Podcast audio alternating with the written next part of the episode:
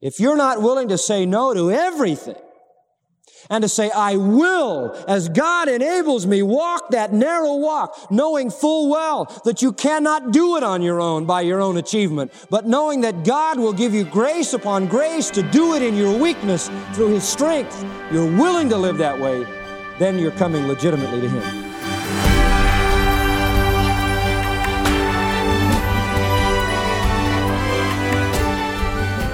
Think about your friends who share different beliefs from yours about God. Maybe they attend a different church, maybe they're not part of a church, but they know the facts of the gospel.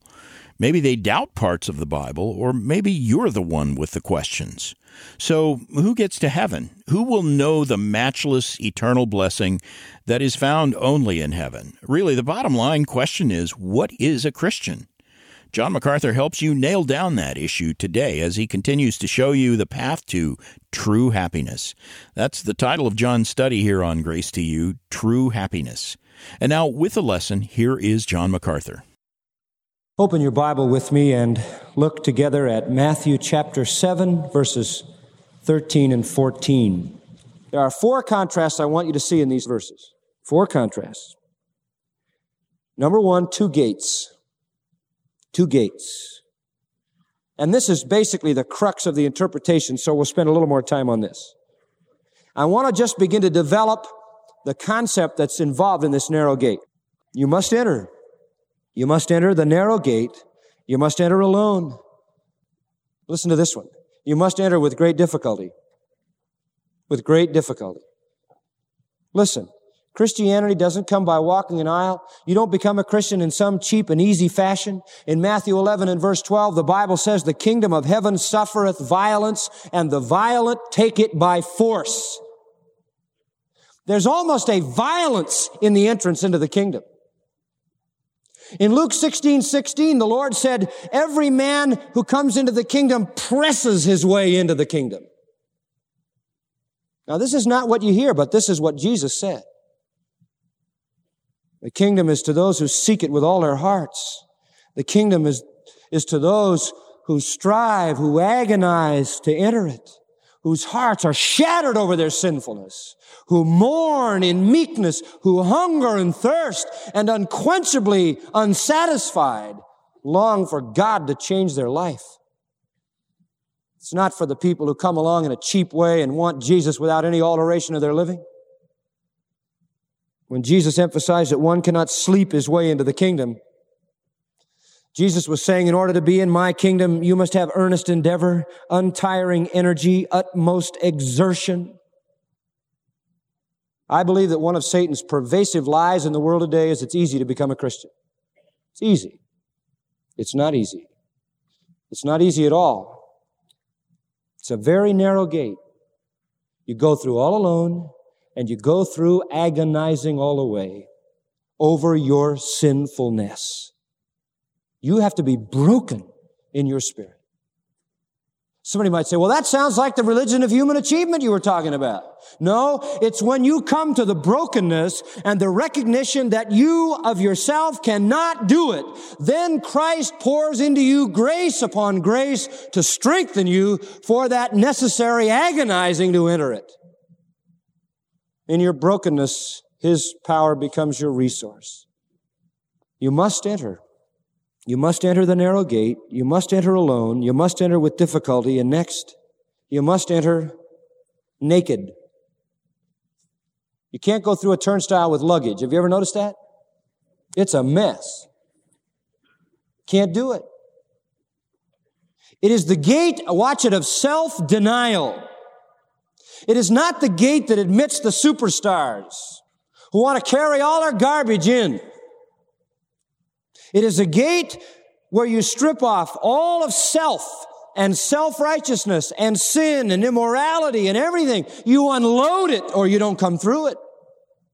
The rich young ruler came to the gate. He searched. He really searched. And he found Jesus and he said, what do I need to do to enter the kingdom?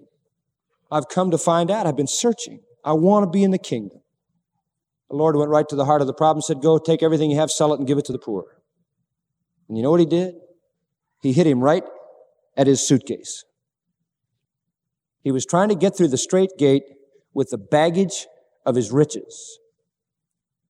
And frankly, on the other hand, he had self-righteousness. Because when the Lord talked about all of the things that he should have been doing, he said he did all those things. So here he came with self-righteousness in one hand and all his money in the other, and he couldn't get through. And the Bible says he went away sorrowing.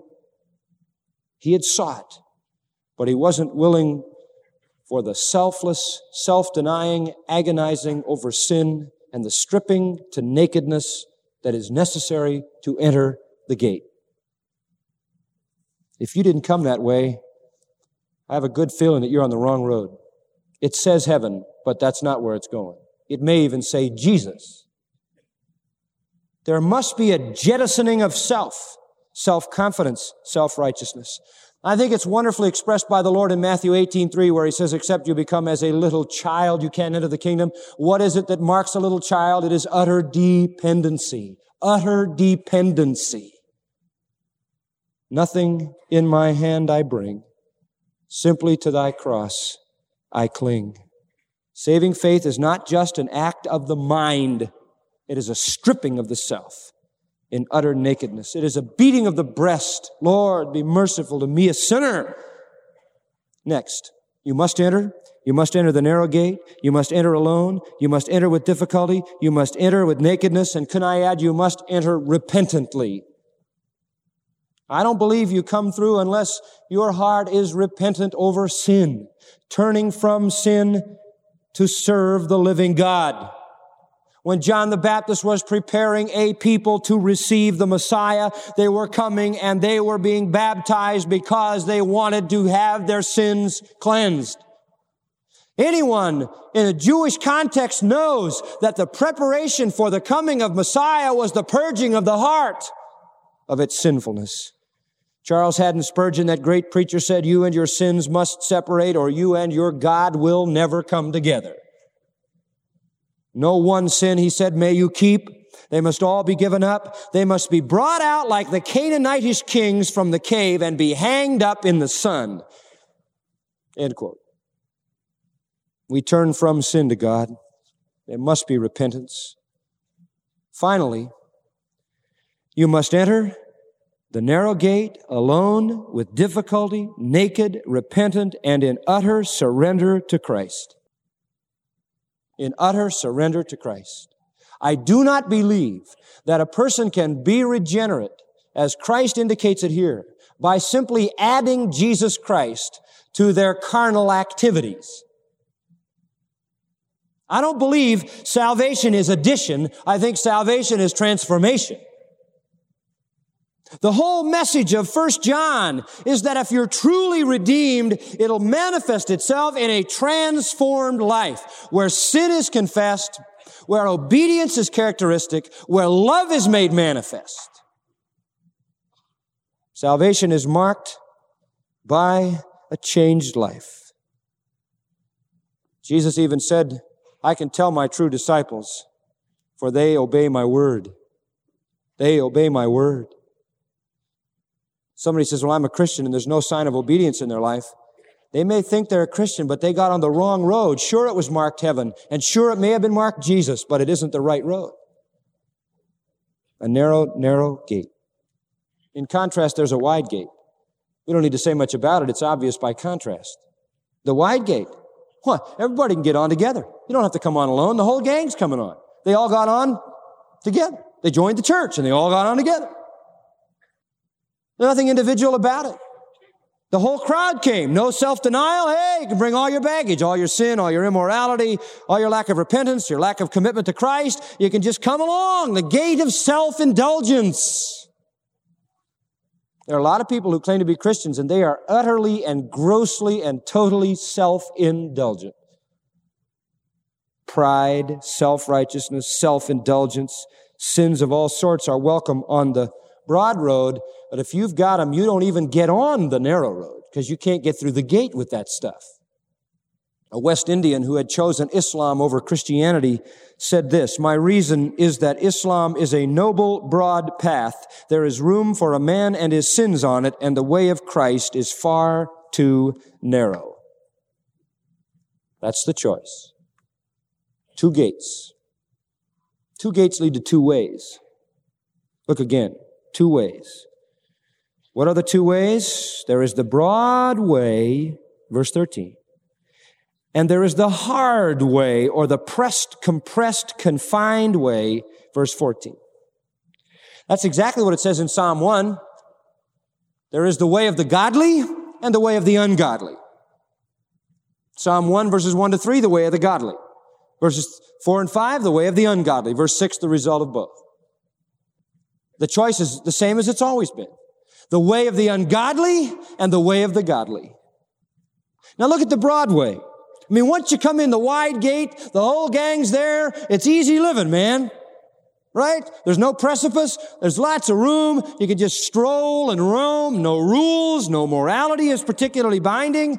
There's room for diverse theology. There's tolerance of every conceivable sin, just as long as you love Jesus.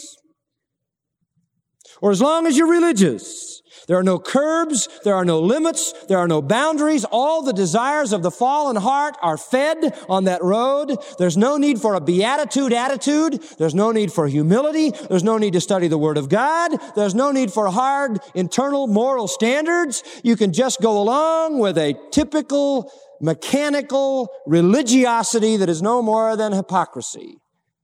Takes absolutely no character. It's like a dead fish floating downstream. It's very easy. Current does it all. It is called in Ephesians 2 2 the course of this world, but the utter tragedy of it all is, in the Proverbs it says, there is a way which seemeth right unto a man, but the end thereof are the ways of death. It's the broad way. No rules. No standards, except those made by man to fit into your comfortable little system. And Psalm 1 6 says, the way of the ungodly shall perish. As opposed to that, there is a hard way. Verse 14. Your Bible may say narrow. The best translation is a constricted way. It literally means to press together, to be confined. It's like a, like a, like a narrow path on a precipice. Very narrow. And that's why Paul says in Ephesians, you must walk circumspectly with your eyes open because you can't just float and flip flop. It's a very narrow way. It is hemmed in on both sides by the chastening hand of God. You step off this side and whack, you get your spiritual knuckles hit. Same on the other side. The requirements are great and strict and refined and clear cut, and there's no room for any deviation or departure from them. There must be the desire of our heart to fulfill those, knowing full well that when we fail, God will chasten and then God will wonderfully and lovingly forgive and set us on our feet again. You say, well, I mean, it's a hard and strict and a narrow way. Uh, sounds to me like something I wouldn't want. One wonderful thing about it is that all the hardness and all the narrowness and all the restrictions are borne by Christ himself so that his yoke is easy for us and his burden is what? Is light. I mean, when you come on that way, you better, you better take stock of what you're asking for. In Luke 14, verse 25, what do we read? And there went great multitudes with him, and he turned and said to them, Here comes a big crowd following him. Big pile of people. He says, Look, if you're going to follow me, you ought to know some things. If you don't hate your father, your mother, your wife, your children, your brothers, your sisters, and your own life, you can't be my disciple. Try that on somebody the next time you're going to share the gospel with them. You want to be a Christian? All right. Hate your mother, your father, your sister, your brother. Make it as hard as it possibly could be made. You're going to have to step out of the crowd. You're going to have to say goodbye to everybody you love, or you can't even be my disciple. And then you're going to have to pick up a cross and live a crucified life. Now try preaching that at the next revival and see how many come down the aisle. You know who'd come down the aisle? The people who should come who want to make the right commitment. And Jesus went on to illustrate this. For which of you, intending to build a tower, doesn't sit down first and count the cost? I mean, no man is dumb enough to build something without analyzing what it's going to cost him. Or what king in the world is going to go to war without analyzing how his troops stack up against the enemy? So likewise, verse 33, whosoever he is of you that forsaketh not all that he hath cannot be my disciple. Boy, Jesus really drew a hard line. If you're not willing to say no to everything, and to say, I will, as God enables me, walk that narrow walk, knowing full well that you cannot do it on your own by your own achievement, but knowing that God will give you grace upon grace to do it in your weakness through His strength. You're willing to live that way, then you're coming legitimately to Him. You better consider persecution. In this world, you'll have tribulation. The day will come, Jesus said to his disciples, when they think they'll do God's service by executing you. John 16, you're going to spend your life running from those who want to kill you. You don't walk on this narrow way with your bare feet. This isn't a luscious meadow. The road is hard, and Christianity has never been presented by our Lord as a soft option for the weak kneed and the weak hearted. You declare war on hell when you start, and hell fights pretty tough. And you live the rest of your life with a beatitude attitude, where you're constantly trying to deal with your own pride and your own desires your own selfish will. Jesus said to Peter, Follow me, and by the way, Peter, it'll cost you your life. Are you coming on those terms? Are you coming on those terms? Because that's the narrow way. It's hard, it's pressed, it's confined. And when you wander off the path, you're going to be chastened. You say, well, it sounds awful. No, because all the hardness is picked up by Christ. And the way becomes a way of beauty. Now, when you make a choice, remember the third thing. There are two destinations. Two destinations. Back again to Matthew chapter 7. There is the broad way that leads to destruction, and there is the narrow way which leads to life. There's the way of life and the way of death, as Jeremiah said it, as Joshua said it, as Elijah said it, as Moses said it. It's the same thing, the way of life and the way of death. Psalm 1 said it. The godly enter into blessing, the ungodly perish. There's the way of life and the way of death. The word destruction here simply refers to ultimate eternal judgment in hell.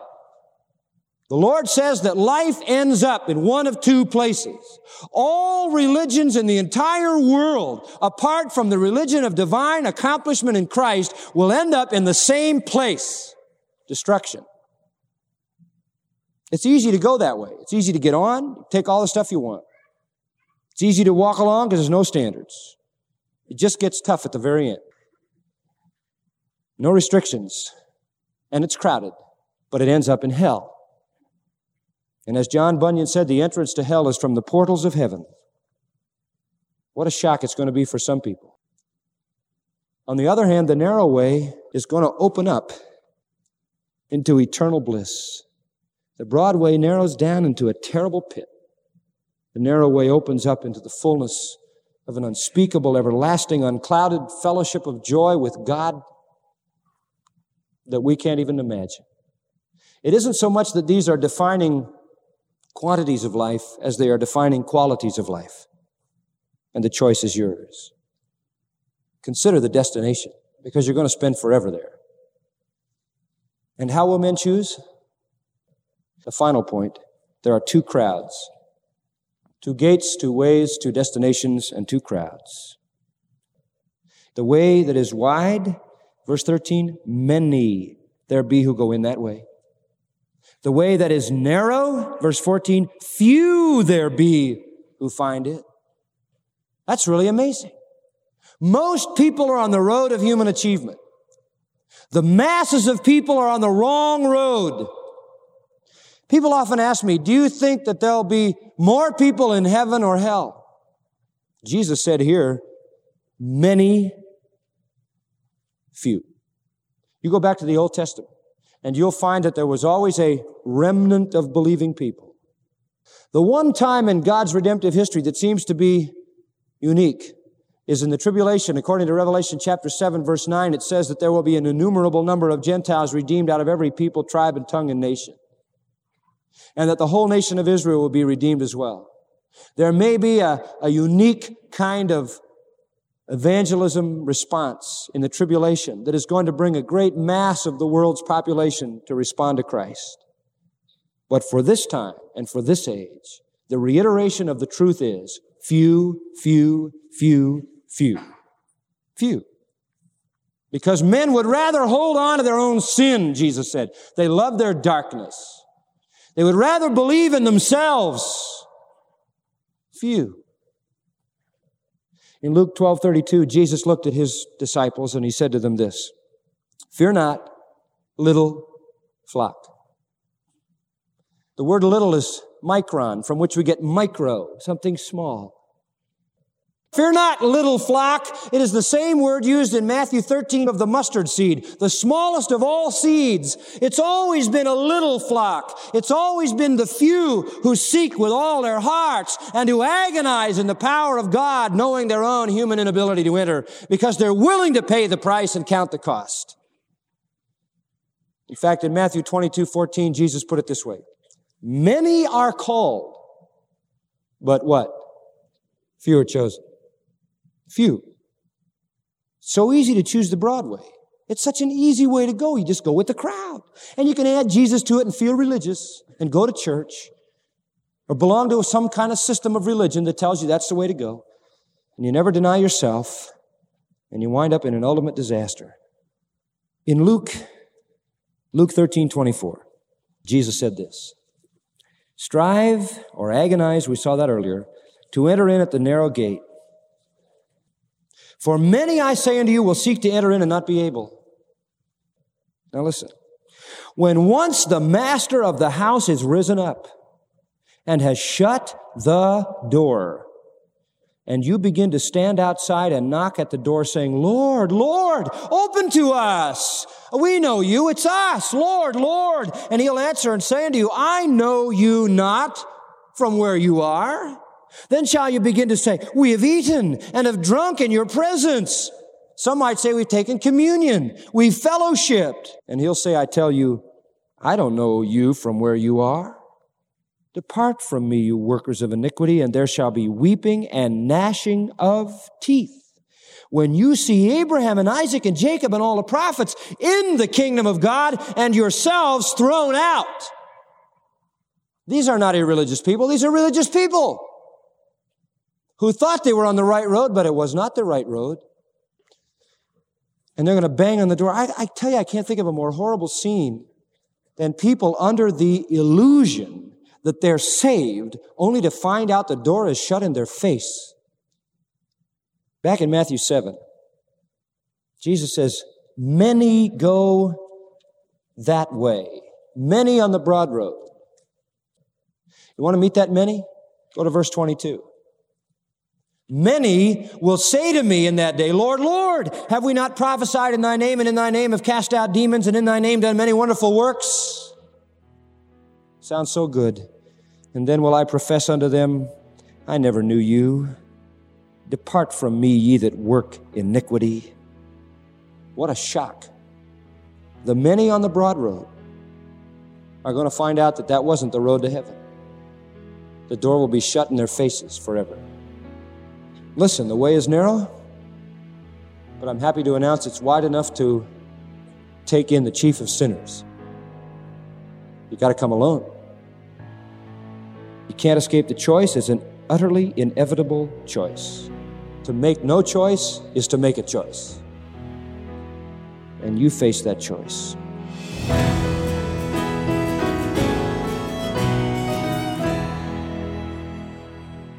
This is Grace to You with John MacArthur. Thanks for being with us. John's message today is part of his series from the Sermon on the Mount titled True Happiness.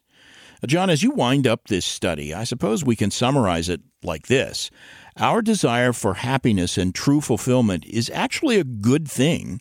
As the first question of the Catechism reminds us, our chief end is to glorify God and enjoy Him forever. So the issue is where you look for happiness and enjoyment and what kind of fulfillment you settle for. Would you say that's a fair statement? It is a fair statement. I think we don't talk about that enough. We talk about the glory of God, we talk about the honor of God, and, and rightly we should, because God deserves all glory and all honor. But God then talks about us having eternal joy. Hmm. So it's it's not that giving God honor is some sacrifice. It's not that at all. It's giving God honor and glory and having God return to us infinite, eternal joy. So you could look at salvation and say, well, the end of salvation is the glory of God, but you'd be short really one point. That would be the the next to the last point. The ultimate end of the gospel is the glory of God for the joy of the saints. Hmm. This is true happiness. God wants us to have joy. True happiness is hard to find in the world. It's impossible to find in the world because it's not available apart from a relationship with Jesus Christ. And that's what we've been saying in our series on true happiness. True happiness is within reach if you're willing to walk the path we've been looking at. This is a great study to pass along to any person who uh, you know who is not a Christian, not a believer, and can't find happiness. And I think that's most people, truthfully, but who wants that happiness that's so elusive. This is a great study for them. And you can put it in their hands and you can trust God to apply it where He wills. The True Happiness Study comes on two CDs. Good way to get this material into the hands of someone you know and care about. And of course, it's also available free on two MP3 downloads at the Grace to You website, and the transcripts are also free, so you can use all those means to spread the truth of true happiness. Take time at your own pace revisit what the Bible says about true happiness, foundational teaching from our Lord's Sermon on the Mount, and spread it to those you care about. Yes, do. And friend, for even greater insight into Christ's Sermon on the Mount and a whole lot more, pick up the first volume of John's commentary on the book of Matthew. It will enrich your understanding of the first seven chapters of Matthew like nothing else will. To order Volume 1 of John MacArthur's commentary on Matthew or the entire MacArthur New Testament commentary series, get in touch today. Our toll free number is 855 Grace, and our web address, gty.org. Keep in mind, John has written 33 total commentary volumes that cover the entire New Testament. If you'd like to order the commentary on Matthew or the entire New Testament set, call us at 855 Grace or shop online at gty.org. And thanks for remembering that it is friends like you who help us connect people around the world with biblical truth through radio, television, and thousands of free online resources. To help bring daily spiritual nourishment to people in your community and beyond, express your support when you write to us at Grace to You, Box 4000, Panorama City, California 91412. You can also donate online at gty.org or when you call us at 855 Grace. Thanks also for your prayers for John and the staff. It, it's really the most important way you can support Grace to You. Pray for us. Now, for John MacArthur, I'm Phil Johnson, inviting you back tomorrow for a time of Bible questions and answers. Tune in and see if John answers a question about the Bible that you've had. It's another 30 minutes of unleashing God's truth one verse at a time on Grace to You.